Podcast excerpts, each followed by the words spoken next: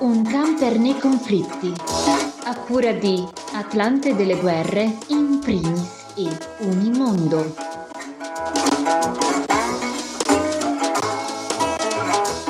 Benvenuto, benvenuto a un camper nei conflitti realizzato con una collaborazione di Associazione Culturale in primis, Atlante delle guerre e dei conflitti del mondo e Unimondo, un podcast settimanale che si pone l'idea di raccontare cosa accade nel mondo con approfondimenti dedicati alle notizie di esteri che spesso sono trascurate nei grandi media internazionali. Io sono Francesco Zambelli, con me in studio oggi c'è Raffaele Crocco. Buongiorno Raffaele. Buongiorno Francesco. Caro Raffaele, siamo all'ultima puntata del 2023 dove ci porta oggi il nostro camper prima di fare un paio di settimane di pausa. A fine anno il nostro camper ci porta nel bel mezzo di una guerra per droga in uno dei principali narcostati del pianeta che è il Messico. È una guerra ver- vera e lunga che dura da anni, quella che si combatte nello Stato centroamericano. Protagonisti sono i cartelli della droga e buona parte del mondo politico messicano. La guerra della droga nel paese è iniziata, pensate, davvero molto tempo, a fine del 2006, quando l'allora presidente Felipe Calderón affidò all'esercito il compito di sradicare il fenomeno e di decapitare i cartelli, prendendo di mira i loro leader. Il presidente successivo, Peña Nieto, proseguì nella stessa politica, il tentativo però di sradicare le organizzazioni criminali fu tanto violento quanto inutile. Joaquín El Chapo Guzman, leader del cartello di Sinaloa, è stato arrestato all'inizio del 2016, ma la violenza è continuata più di prima. Pensate che quando Peña Nieto ha lasciato l'incarico nel 2018, il Messico aveva subito un altro anno record di omicidi, con quasi 36.000 persone uccise. Stiamo parlando di dati simili a quelli di una guerra, se ci pensate. Tra 2007 e 2021 il numero degli omicidi è praticamente triplicato, giungendo alla media di 34.000 vittime l'anno, ovvero, ovvero 27 abitanti, o meglio, 27 morti ogni 100.000 abitanti. Restiamo comunque nel 2018, quando appunto eh, dicevamo c'era stata questa grande ondata, quando è salito anche al potere Andrés Manuel López Obrador. Prometteva un cambiamento drastico nelle tattiche con la sua dottrina chiamata abbracci e non proiettili, prometteva anche di attaccare le radici sociali del crimine, offrendo una formazione professionale ai più di 2,3 milioni di giovani per sottrarli al reclutamento da parte dei cartelli. Allo stesso tempo, AMLO, come viene chiamato il presidente, si è impegnato a creare una Guardia Nazionale di 60.000 unità, un esercito a fianco dell'esercito. Tutte misure che però non hanno dato frutti e la nuova forza di sicurezza è stata utilizzata soprattutto per dare la caccia ai migranti centroamericani, il Messico registra ora, in questo anno, una media di 896 omicidi al giorno. Due gruppi di criminalità organizzata, il cartello di Sinaloa e Nuova Generación, il cartello di Jalisco, si contendono il dominio. Nella loro lotta si inseriscono il cartello del Golfo, il più vicino ai narcotrafficanti colombiani, e il famigerato gruppo degli Z, in gran parte composto da ex militari messicani. Attenzione perché non è finita, vedete che è una situazione davvero molto confusa. Sono stati identificati quasi 200 gruppi armati minori, molti dei quali sono come dire subappaltatori dei cartelli maggiori. Secondo una recente ricerca, i gruppi del crimine organizzato in Messico contano circa 175.000 aderenti, 175.000 affiliati, cifra che li rende il quinto datore di lavoro del paese.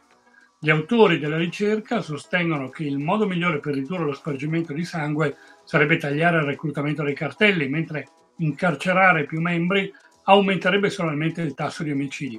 Le organizzazioni criminali hanno trovato anche un altro filone di affari però nella gestione del traffico di migranti che, come sappiamo, arriva dal Centro America ed è diretto negli Stati Uniti. Un epicentro del potere mafioso, non a caso, è la città di frontiera di Tijuana, che conta più omicidi di qualsiasi altra città del Messico e ha registrato un aumento del 9% delle uccisioni solo negli ultimi 12 mesi, in parte proprio a causa delle schermaglie tra gruppi criminali rivali che lottano per il controllo della città. Ora, questo avevo detto Tijuana perché? Perché gli USA, gli Stati Uniti, rimangono la destinazione principale non solo dei migranti che passano per il Messico, ma anche appunto delle droghe che circolano nel paese I cartelli scaricano nel mercato statunitense anche droghe sintetiche di ultima generazione come il micidiale fentanyl che causa ogni anno migliaia di morti, più di 80.000 solo nel 2021 e oggi è la principale causa di morte per chi ha tra i 18 e i 49 anni. La situazione ha causato un'uscita apparentemente solo propagandistica da parte del candidato repubblicano statunitense Ron DeSantis che minaccia, se eletto, di mandare le truppe speciali statunitensi oltre il confine del Rio Bravo. Quella sarebbe davvero una guerra. Eh, grazie Raffaele, tra pochi giorni tra l'altro c'è un anniversario, un trentennale importante il primo di gennaio proprio in Messico. E certamente il primo di gennaio saranno 30 anni dall'inizio della rivoluzione zapatista in Chiapas, che ricordiamolo è lo stato più meridionale del, del Messico, quello ai confini col Guatemala. Il primo gennaio del 94 il subcomandante Marcos e appunto l'esercito zapatista occuparono San Cristóbal de las Casas e alcuni altri municipi del, del Chiapas e iniziò questa rivoluzione che forse in Messico non ha portato grandi risultati, anche se ancora oggi le comunità Maya del Chiapas sono in fermento e si oppongono al governo centrale, ma una rivoluzione che sicuramente ha gettato semi importantissimi in tutto il mondo.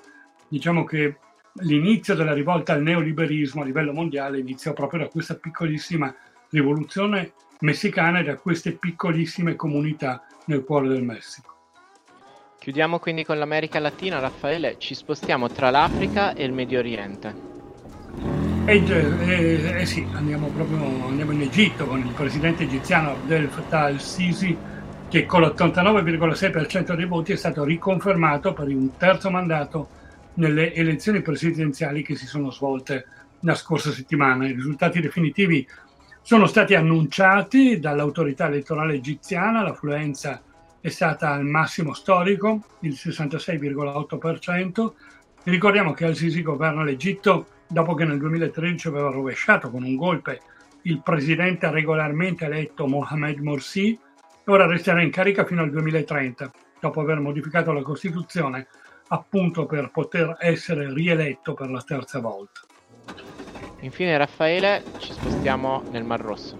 Sì, ci spostiamo di poco, perché si torna a parlare del pericolo pirateria e così gli Stati Uniti hanno annunciato una coalizione di 10 nazioni contro gli attacchi degli Houthi del, nel Mar Rosso. Ricordiamo che gli Houthi sono questa popolazione dello Yemen sciita in guerra eh, nel, nello Yemen contro l'Arabia Saudita ormai da anni eh, gli, Houthi, gli Houthi ultimamente, anche per effetto di quello che sta succedendo a Gaza, hanno iniziato ad attaccare navi mercantili che passavano per il Mar Rosso. È nata questa coalizione formata appunto dagli Stati Uniti, la Gran Bretagna, Francia, Italia, Bahrain, che appunto sono tra i pa- paesi che aderiranno alla iniziativa di sicurezza multinazionale, i paesi che cercano di sostenere il principio fondamentale della libertà di navigazione devono unirsi per affrontare la sfida posta da questo attore, cioè gli UTI, non statale. È quello che ha detto il segretario della difesa americano Lloyd Austin. In pratica riprenderà la sorveglianza per proteggere le navi mercantili dagli attacchi appunto dei pirati. Grazie mille Raffaele Crocco, Camper nei conflitti termina qui, vi auguriamo una buone feste, visto che ci risentiamo poi attorno alla metà di gennaio, nella seconda metà di gennaio, la linea adesso alla rubrica sulla Palestina di Amedeo Rossi.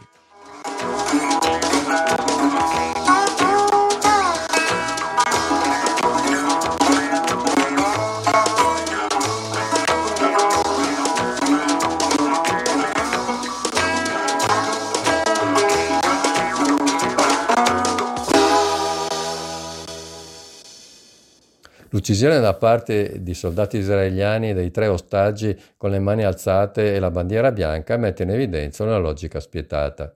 C'è da chiedersi quanti siano stati finora i civili palestinesi uccisi in circostanze simili e di cui nessuno ha parlato.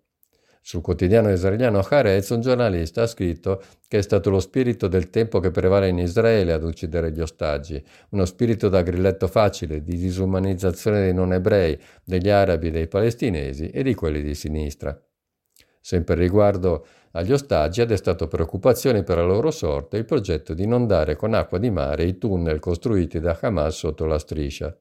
Sono state invece totalmente ignorate le devastanti conseguenze che questa decisione potrebbe avere sull'ambiente e sulla vita degli abitanti, nell'immediato e nel prossimo futuro.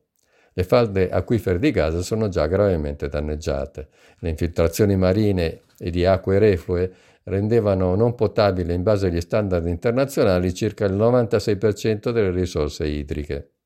Ciò era dovuto all'eccessivo sfruttamento a causa dell'altissima densità della popolazione e alla distruzione di impianti di sanificazione e filtraggio in seguito ai bombardamenti durante le precedenti operazioni militari israeliane. Il pompaggio nel sottosuolo di acqua marina, oltretutto inquinata, aumenterebbe ulteriormente la salinizzazione dell'acquifero costiero, privando la popolazione delle già scarse risorse idriche per il consumo umano, ma anche per le attività agricole.